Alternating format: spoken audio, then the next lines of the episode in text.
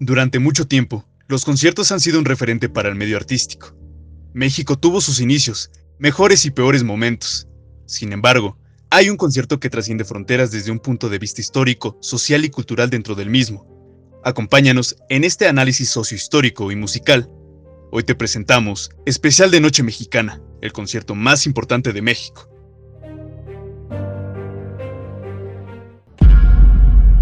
La historia.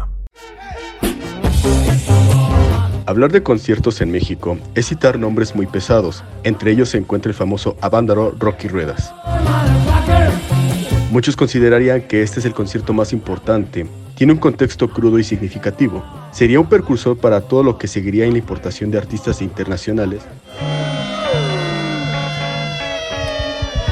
pero a su vez presentó un retroceso en comparación a los países vecinos. Ellos ya se desarrollaban para albergar los mejores sucesos de la cultura pop. Pasado lo que también fue llamado abanderazo, vino la represión y prohibición del rock. No fue hasta el sexenio de López Portillo que Queen vino de gira, presentándose en Puebla y Monterrey en 1981. Fuera de que fue un caos total, representó el retorno de grandes concentraciones masivas y conciertos de alto calibre a lo largo de toda la República Mexicana. Dejamos de ser un país inexperto, entramos a la globalización y para el mercado internacional ya éramos un país reconocible donde los artistas podrían venir sabiendo que serían un éxito completo. Pero justificando el título de este episodio, toca hablar de un tema serio para ese entonces. Tenemos que centrarnos a finales del siglo XX, más específicamente en el extinto Distrito Federal.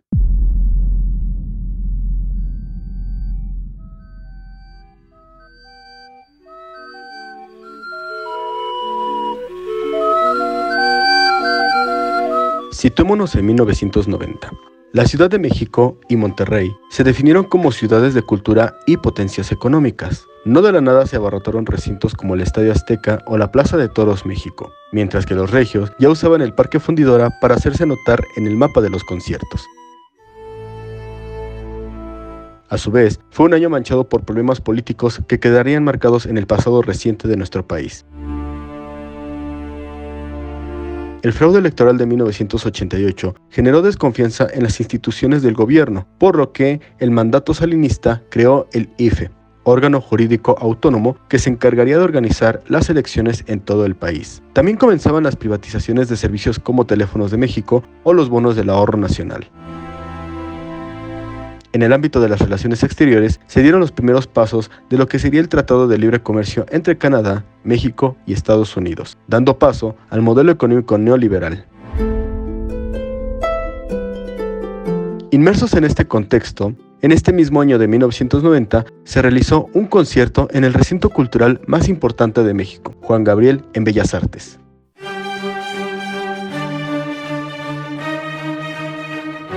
Alberto Aguilera Valadez tuvo como una de sus mayores ambiciones presentarse en el recinto mandado a construir por el expresidente Porfirio Díaz, recinto que, en los años postrevolucionarios, no fue bien visto por lo que representaba políticamente,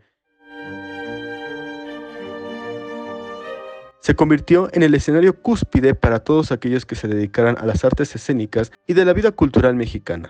Sin embargo, al ser un espacio casi exclusivo de las élites intelectuales del país, no cualquiera podía presentar un espectáculo ahí, y mucho menos de alguien que era aclamado por las masas populares de las clases baja y media de este país. ¿Es en serio? ¿Cómo es posible que Juan Gabriel vaya a cantar en el máximo palacio de expresión artística? El grito fue muy grande. Los intelectuales de la época se pusieron en semáforos rojos al ver que un artista al cual describieron como moreno, naco y maricón se presentaría en Bellas Artes. Parecía que el estatus que formó se veía en peligro. Hicieron todo lo posible y se negaron a aceptar que estuviese en el escenario principal.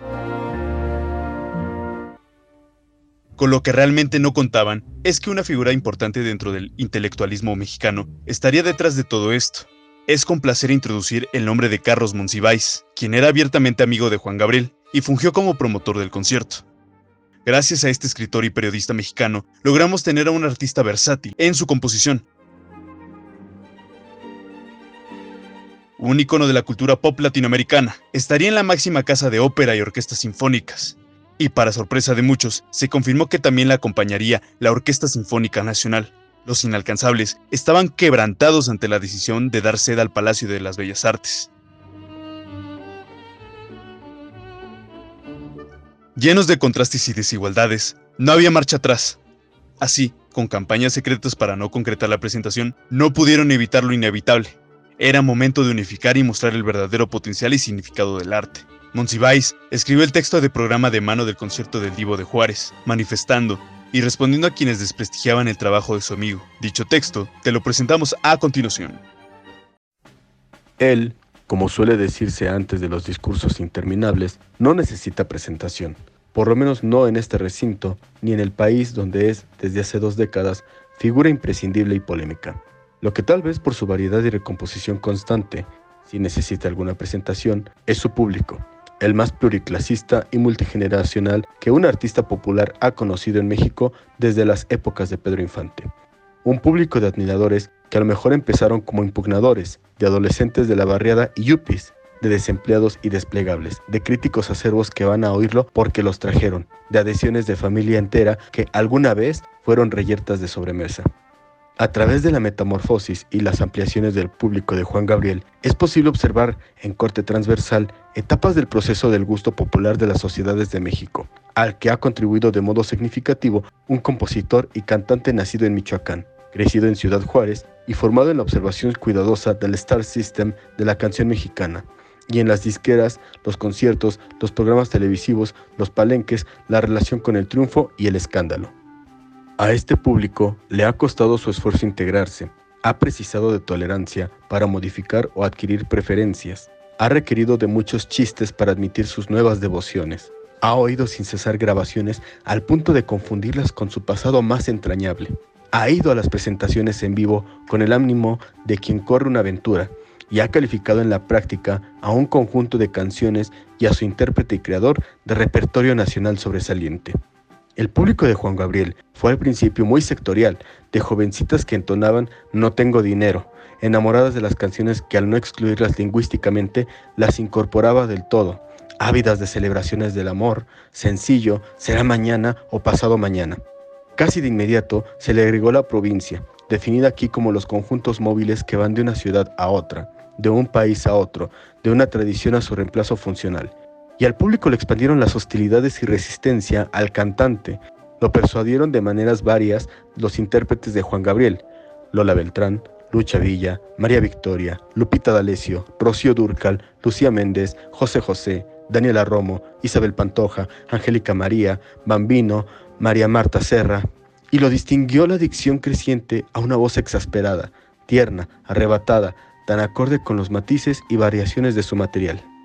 Al ir combinando géneros musicales, Juan Gabriel añadió también horas hábiles a la ejecución de su repertorio, ya que abarcaba el día entero de las amas de casa frente a la radio en la mañana y a los traileros y noctámbulos en la madrugada. Las canciones rancheras de Juan Gabriel ratificaron lo consagrado por José Alfredo Jiménez, lo ranchero como el cruce de las tradiciones de la desesperanza teatral, ¿qué caso tiene sufrir si no se goza?, se me olvidó otra vez que solo yo te quise. Y cada éxito de Juan Gabriel, el vendedor número 1 de discos, lo afirma como un fenómeno institucional, el gran compositor musical que es una industria por sí solo, el estilo que algo o mucho resume de estos años, donde las canciones hacen las veces de escenarios. Las pasiones eternas que duran una semana, la estación de autobuses como Patria Chica, los mercados de discos como los aprovisionamientos de ilusiones perdidas, las fiestas del pueblo reconstruidas en el departamento de la unidad habitacional, los reventones con rock pesado donde al final irrumpen dramáticamente las viejas y nuevas canciones mexicanas. El público sigue extendiéndose como un clímax con Querida, deja de ser reconocible a simple vista y a simple oído, le interesan del ídolo las canciones y el modo de interpretarlas a fondo. Colma centros de lujo, palenques y estadios, y hoy representa un convenio del gusto, de la admiración, de la memoria compartida. ¿Y para qué seguir cuando ha llegado el momento de poner entre paréntesis nuestra celosa individualidad y añadirnos durante unas horas al público de Juan Gabriel? Canción por canción. Análisis del tracklist. 9 de mayo de 1990. La audiencia empieza a tomar sus asientos. Se hace el silencio. La orquesta empieza a hacer la tradicional afinación. La misma sería dirigida por Enrique Patrón de Rueda, quien se muestra siempre pendiente al mínimo movimiento o acción del Divo de Juárez. Llegó el momento de empezar.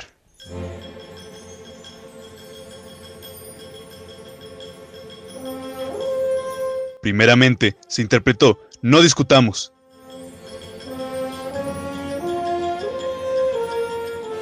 Mi fracaso.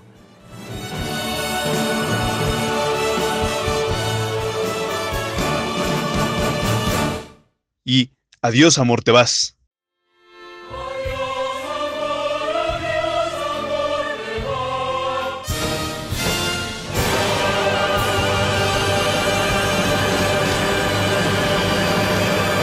El show fue abierto oficialmente con Yo Te Perdono.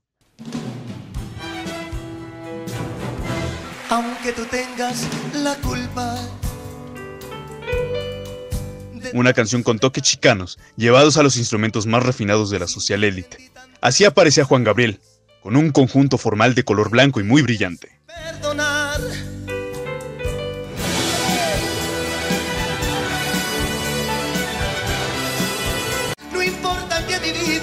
La hayas vuelto infeliz, la hayas vuelto infeliz, la hayas vuelto infeliz, la hayas vuelto infeliz.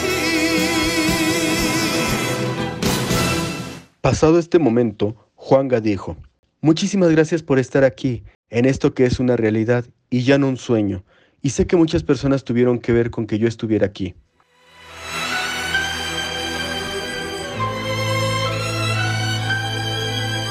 Terminando el primer tema cantado por el Divo, siguió con Yo no nací para amar, una versión única que será inmortalizada en este en vivo. Nadie nació para mí. Su crudeza se siente presente, siendo triplicada por la presencia de la orquesta. Mis sueños no se realizaron. Yo no nací.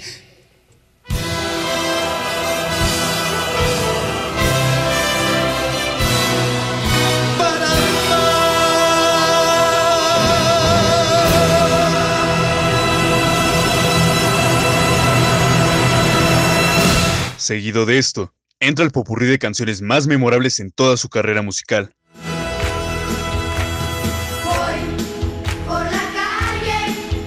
Invitó a los niños de la escuela Samyase, quienes eran rescatados de situación de calle y pobreza. Las canciones No tengo dinero, Me he quedado solo, No se ha dado cuenta y Buenos días señor Sol fueron las canciones del popurrí seleccionado para el coro de infantes originarios de Ciudad Juárez, Chihuahua.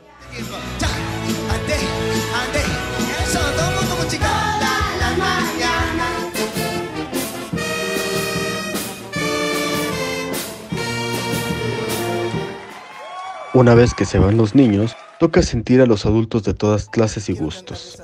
Tú puedes ser la luz de mi camino. Juan Gabriel interpretó con sutileza la canción Amor del alma.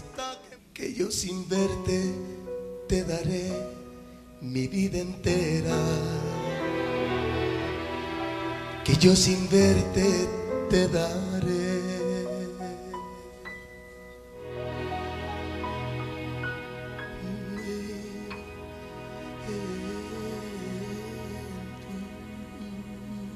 Seguido de ello, metió su teatralidad trágica en la lírica de Ya lo sé que tú te vas.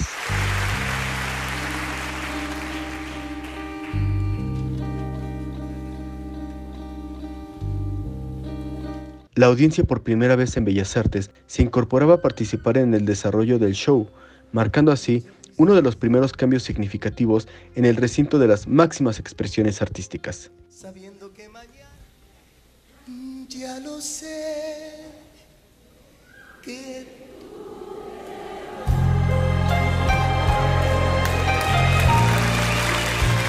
que quizás no volverá, que muy tristes hoy serán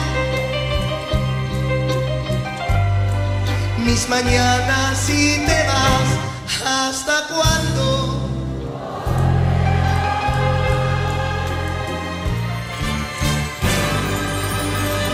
Durante la interpretación de este tema, Juan Gabriel desaparece unos momentos del escenario para dar protagonismo al saxofón, marcando otra fusión musical única para la cultura pop.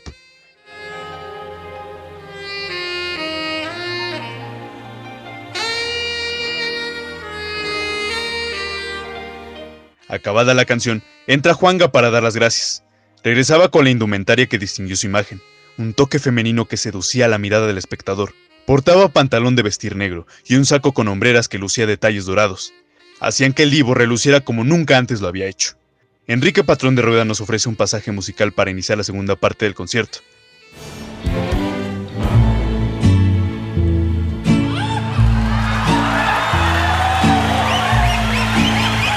Se escucha de fondo un rasgueo característico. Era el mariachi entrando en escena. Se me olvidó otra vez. Fue la canción que introduce a los mayores éxitos rancheros de Juan Gabriel. Se me olvidó otra vez.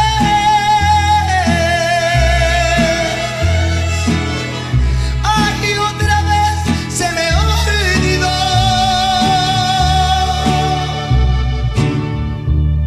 Y es que se me volvió a olvidar que solo yo te quise.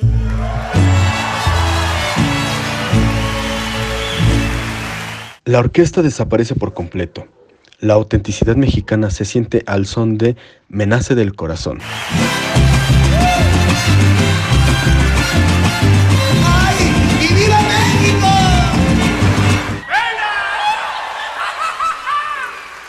Le nace y me nace. Nunca volverás, paloma. Seguido de los temas mexicanísimos como No vale la pena,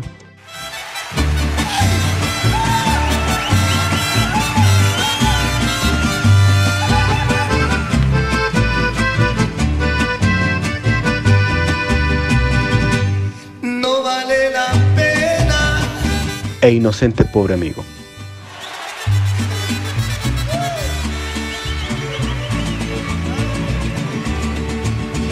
Y ese tonto que te quiere y que se enamoró de ti.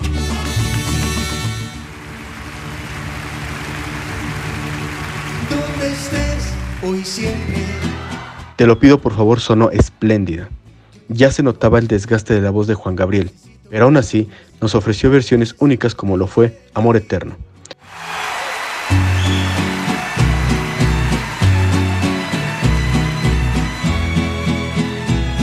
Amor eterno e inolvidable.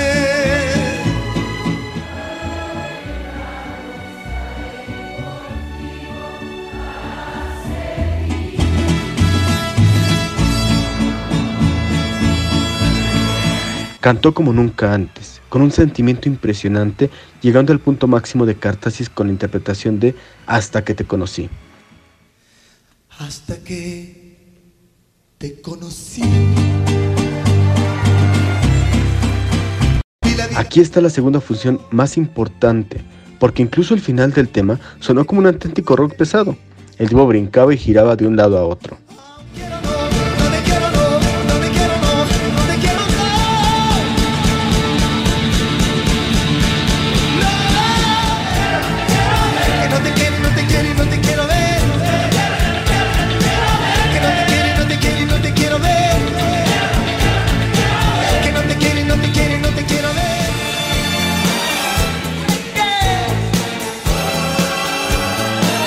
La parte final ha llegado. Juan Gabriel despide al mariachi y regresa a la Orquesta Sinfónica Nacional, a ganar protagonismo después de un momento lleno de adrenalina, donde incluso la orquesta tuvo que llevar el ritmo rápido y sutil. La tranquilidad regresó. Las mejores voces de sopranos y tenores hacen lucir en la canción De mí enamórate.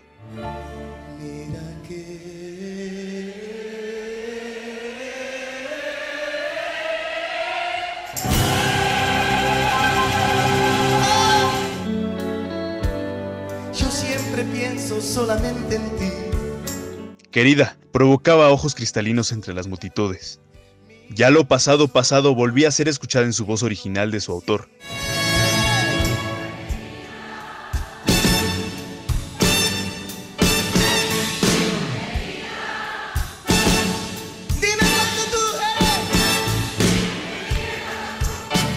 juntando todo tipo de géneros para dar sentido a lo que significa pop, o sea, popular, el cual puede ser cualquier tipo de música que reúne lo mejor de lo mejor. Así lo demostró sin duda alguna. Juan Gabriel se empieza a despedir con Viva México y un reprise de Guadalajara.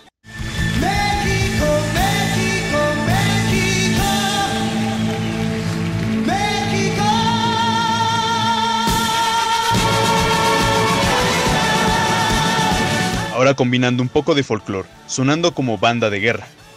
Por último, llega el cierre de escena. Adiós amor, te vas. Así concluimos el concierto más importante de México.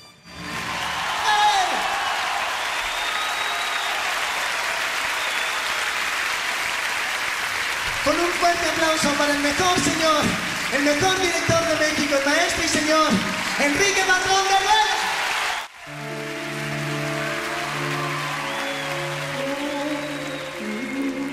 Derivado de esto, el Palacio de Bellas Artes se volvió la segunda casa de Juan Gabriel, donde nos inmortalizó momentos importantes en la escena musical mexicana, unificó y quitó estigmas en la sociedad, homenajeó a todos los artistas posibles y por haber en una sola noche. Con lo mejor de 3 fechas realizadas en el recinto, se lanzó el disco Juan Gabriel en el Palacio de Bellas Artes.